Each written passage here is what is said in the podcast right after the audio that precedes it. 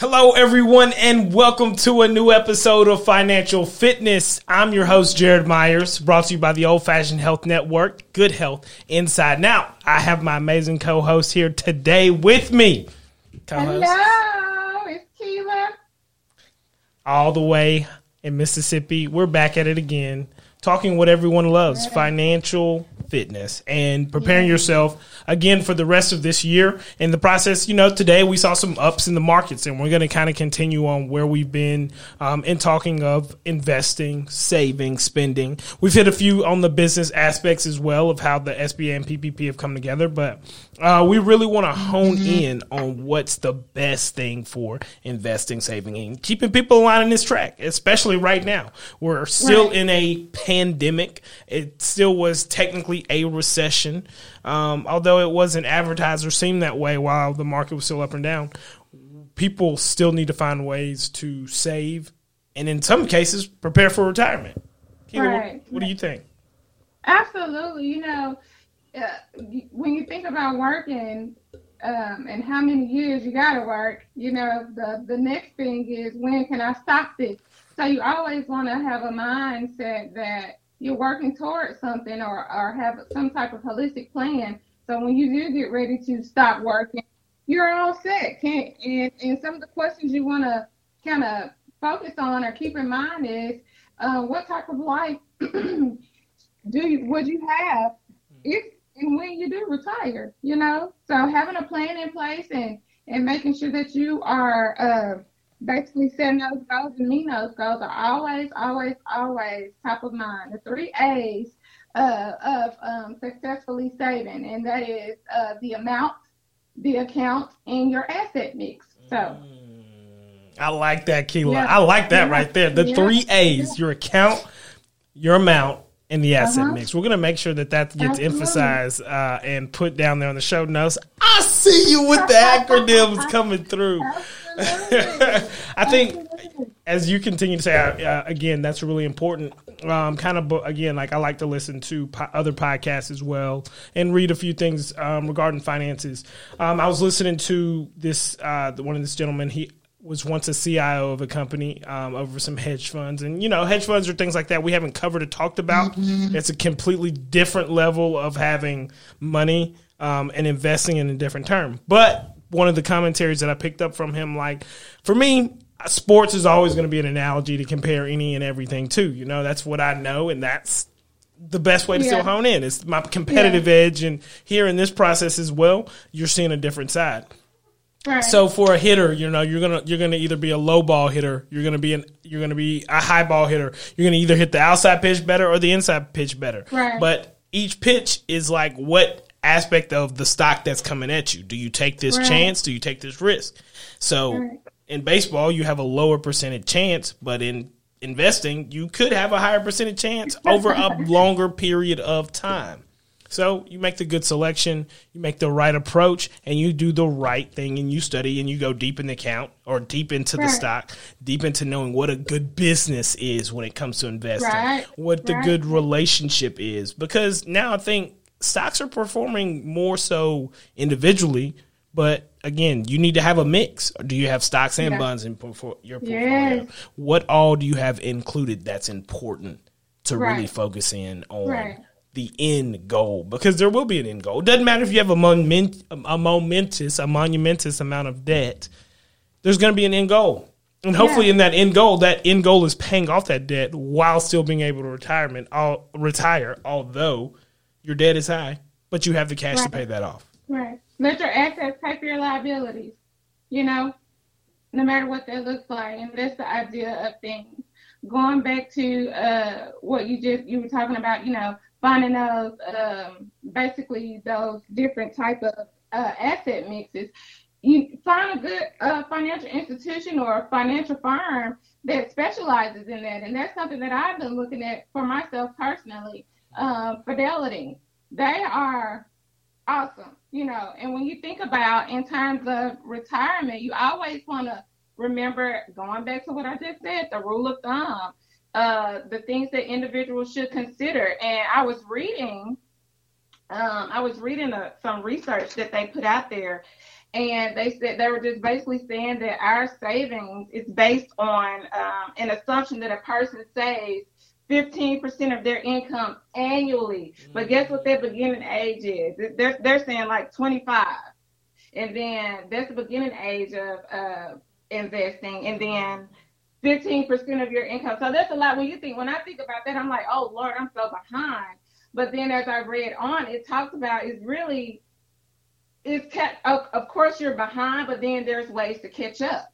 And a part of that is find a product that works for you. And something that I've been looking in, uh, looking at is the whole aspect of mutual funds. Mm-hmm. And I'm just like, okay, what exactly is a mutual fund when you think about it? What like what is it, or how does it uh, actually work? And basically, um, in a nutshell, they just said that um, mutual funds are said to be practical, cost-efficient way to build a diversified portfolio. So you know they had me all in anyway because when you get to talking about diversified, that means I can have a little bit here, a little bit there, and um, you know a little bit everywhere, and you have a higher chance of yielding a greater return when you have some here there. You know, it's all about taking a risk but then it's all about understanding what is um, really going to give you a good return, that good yield, a good percentage yield at the end of the day on your um, funds, you know. Hands down, um, especially if you're taking a mutual fund over uh, the cost of the S and P over the last performance of the last few years of the S and P, you take yeah. what um, a traditional stock has done, and you take a mutual fund, and you look at the next ten years or five years of it. And I love that that's the aspect of where you're going with it because it is a yeah. good mixture. It is a diverse mixture, and it does yeah. the things that you're looking for and balances it out for you with stocks and bonds and other things like that. If you're looking to stick with strictly domestic stocks or international, a mutual fund is great for that. Uh, a lot of people really run to that now. I think mm-hmm. it's a good time. I think it's a great time to have a mutual fund. I think yep. anytime, especially because you have to invest with the purpose. And yeah. oh yes, oh yes, that's yeah. exactly what it talked about. It talked about purpose, making sure you had a purpose when um as far as you invested. Because when we think about investing, I don't mean to cut you off. No, but when good. you said that, it's about having that in, being intentional mm-hmm. with your with your money, you know, with that investment. So you have to make sure you have a purpose and actually know what that purpose is. Too. Yep. It, agreed. Yeah. Agreed. Now, um, I we saw how the last two months have occurred in the market. You saw the beat up, and you saw how volatile things like that can be. And whether you're yeah. in a mutual fund or whether you're in an ETF or whether you're in a regular stock, everybody suffered the entire market. It was cyclical all the way down. Each sector of the market suffered. So that's things that are going to be prepared for. Now, in a mutual fund, you might not be at, hit as hard or feel it as effectively as you would in a stock or ETF, but yeah. you're still going to see that happen. Now, right. if I'm an investor and I'm starting out and I'm beginning and I see that immediately for the first two or three months my investments are going down – and you keep telling me this is a long term perspective. My mentality, where does it bear? Where do I fight that resistance to give up and not walk away because I see red?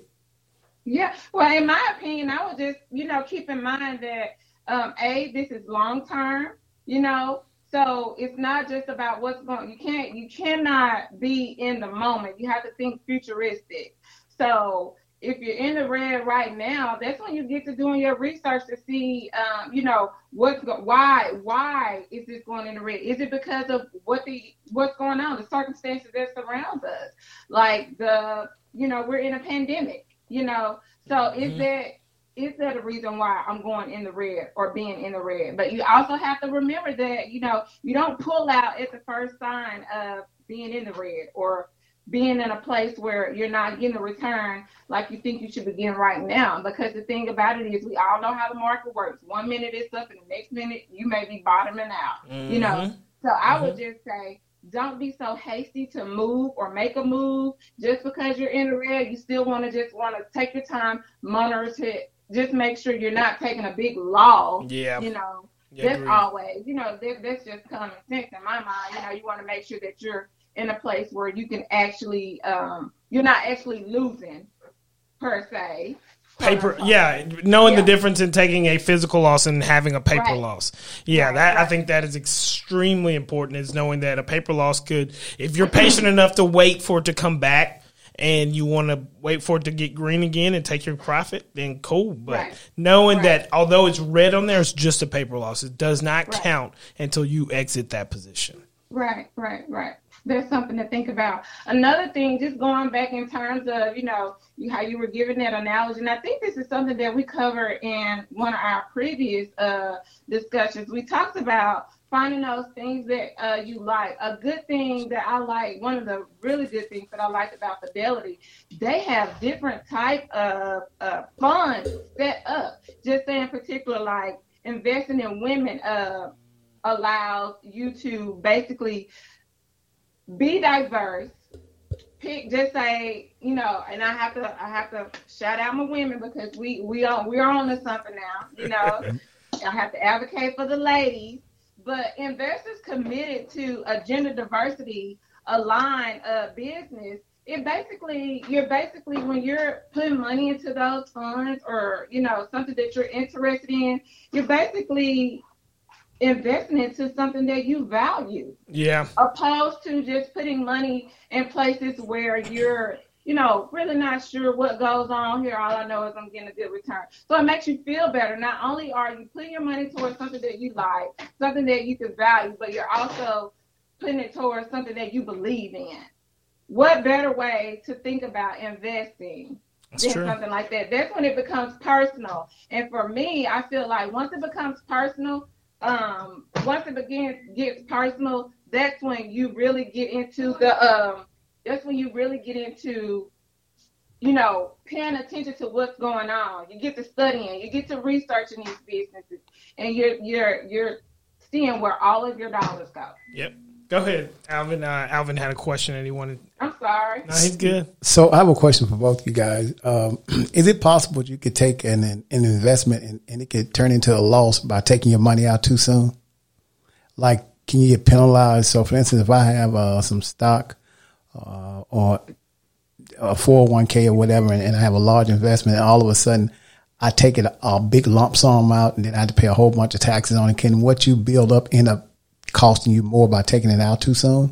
I think so. As we see it, like from I was looking up the tax percentages actually the other day, and uh, give me a minute to find it. But I do remember sending an article actually to my dad about it on the tax rate. Now, again, we know the capital gains rate is one year and one day, and how it'll affect you um, is that twelve percent capital gains or you either pay excuse me let me let me make sure from a short-term capital bank gain and a long-term capital gains. If you keep it under if you keep it under one year and one day you're going to pay the short-term capital gains which is the tax on the profits of the sale of the asset. For a year or less short-term capital gains tax rates are the same as your usual tax bracket. Mm-hmm. and you have to see where your tax bracket is to see what you could be taxed. So it could be anywhere from between 12, 15, 30 to up to 32%. But, but can your tax bracket change based on the amount of money that you based have? Based on the in, based on what you yeah, based on what you Absolutely. got back. Okay. Now, yeah. if you keep this for one year and one day and then you sell, um, the long term capital gains tax on profits from a sale of an asset held for a longer than a year, a long term capital gains tax rate are 0, 15, or 20% depending on your taxable income and filing status. Long term capital gains tax rates are usually lower. Oh, excuse me. Hold up. They're usually lower um, than those on a short term capital gains. That can mean p- paying lower taxes on a stock. So if you hold it a little bit longer, mm you could be paying way less and profiting way more on that more. income. Right. So, right. so what's a scenario where you wouldn't have to pay like no taxes on your investment? Can you like, what if, what if I had a trust and I transferred the money from, uh, from my, to my trust account and put it in a trust or in a nonprofit, uh, situation. So if I donated, so if I had, uh, five hundred thousand dollars in a, in an investment account, and I wanted to donate money to a nonprofit, wouldn't I pay less tax because it's going to a nonprofit as opposed to going to me? from an educational standpoint, um, that's what we're going to be speaking on this. Is that scamming? Because I, no, no, no, I'm not a tax advisor, nor do I am a tax consultant. But doesn't that sound logical though? It it does. It definitely is logical, and it definitely does happen. There are times where trust um, investments accounts come out and they're funded through trust, and it's a process. I'm not now, I'm not sure how the taxes are affected. You really need to sit down with a CPA. I was just about to say you that. definitely have to get with yeah. a CPA to uh, get that breakdown of it. Um, yeah, that's about Be, because I'm gonna tell you. uh, so I don't have. I, so I have a nonprofit in the works, but from the from the people that I know that have nonprofits, one of the benefits is um, tax shield. I had to. Yeah, so you can. So I could donate five hundred thousand. Now this is a scenario. I, you know, I own the nonprofit. I sit on the board. I pay myself a salary for being on the board. I put the money into the nonprofit and then I am able to pay the, the money instead of paying all the taxes I would pay by not being, uh, you know what I'm saying? I just send the money to the nonprofit, the $100,000, and then I just pay myself a salary. You'll need I mean, to speak with a, a CPA. that's, a, that's a loaded question. Yeah. But really, when yeah. you think about it, when you think about it, it seems logical. It seems it like is. okay, you know, I get exactly where you're going with it, but I'm not. I'm no tax expert, and yeah. I definitely don't know the laws in which. But logically, but it is like yeah, from, from logical standpoint. I, okay. I wouldn't see a penalty. I, I, wouldn't see you having to pay.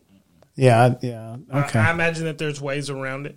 Um, yeah. But definitely, like that's where you would want to go seek help with the CPA. And right. I wish I wish people another thing too, like as tax tax season comes around, take this five hundred dollars, put it in a Roth IRA, put it in a traditional, put it in something and like like you said with Fidelity, what I love about Fidelity and what you're able to do if you start investing at the beginning of the year, at the end of the year, if you open up a Roth or a traditional IRA and fund the money from that, you have a uh, you you can trade out of your Roth IRA and the really? tax. yeah, teaching me something. Yeah. I didn't know that. And you could take what you've made and put it there at the end of the year, and therefore, from a tax perspective, you're not going to be paying as much because you're putting it towards your Roth or traditional. Right. I love how Fidelity offers that. Uh, I think a few other platforms offer it as well, but I know Fidelity definitely offers that option. Yeah, I like. Um, they have this thing called the. Another thing that I like about them is their little their smart widget. I think I think that's what it's called or something like that. And basically, it's that tracker. It's that tool. Um, you remember? I can't remember which episode that was, but a few episodes back, we were talking about different, making sure that you that whatever company a person mm-hmm. uses to divvy up their, you know, different type of stocks in their you know, their portfolio, making sure they have that. It's always good to make sure you have something um, a widget or some type of tool to help you keep up, stay in balance, make sure that you're on track and keeping up with that whole process. That's something that's really, mm. really, really, really good. And I really like like the way that M1 Finance had that. Yeah, had that uh, broke down. They they were like aim to save like one times your salary by thirty. So that means three times your uh three times your salary by forty 600 salary by 50, 800 salary by 60, and 10 times your salary by 67. And the way they have it broke down, it, it breaks it down and tells you, like, they give all types of scenarios in which, you know, at what age and what percentage you should be, um, you know, investing and it gives you other uh, other products that you can also add on. It's not just mutual funds, but like you were just saying, like um, RM, um, Roth IRAs, your traditional steps, all those type of things um, or what have you. Really, really good stuff. Yep. Fidelity was really, really, really good. Consistency is key, and it's like just you said. You take out if you're already putting into your four hundred one k and six percent comes out of your paycheck every single time you get paid. You need to do the same thing with investing. Go ahead right. and take that percentage out, uh, whether it's fifty, hundred, whatever amount that is. Um, right. So as we're wrapping up, Kela, did you have any other final thoughts or anything you wanted to bring about? Um, really just I like to I really want to just uh, say this really quick just to encourage people and let people know that um, you're not too late. if you find yourself at the age of 40 and you're just not trying to get it, you have to come up with a holistic plan. Reduce your spending and inc- increase your saving, basically. Yes, that's the biggest thing. And we all have to learn that lesson either whether the hard way or just yeah, taking oh, advantage yeah. of it now. Right oh, now, yeah. it's been a oh, perfect time. Uh, oh, before we go, uh, we just want to make sure that we mention as well if you're looking to get your business or uh, anything branded or sh- here on the show, please send an email to us here at the Old Fashioned Health Network at gmail.com. We'll have it posted in the show links. You'd love to have your business broadcasted on our network. We'd love to go ahead and show you. We get that out and make sure that you get posted with Apple and Google podcast subscribers listening to us. You will have over a hundreds of platforms to have your business projected and platform for. So, with that being said, this free is marketing. free marketing, almost, but not yet. For us, it is. This is financial fitness brought to you by the Old Fashioned Health Network at Good Health inside now. I don't know why I said the app part, but here we are. Thank you guys so much for tuning in. We'll see you next time. All right. Bye.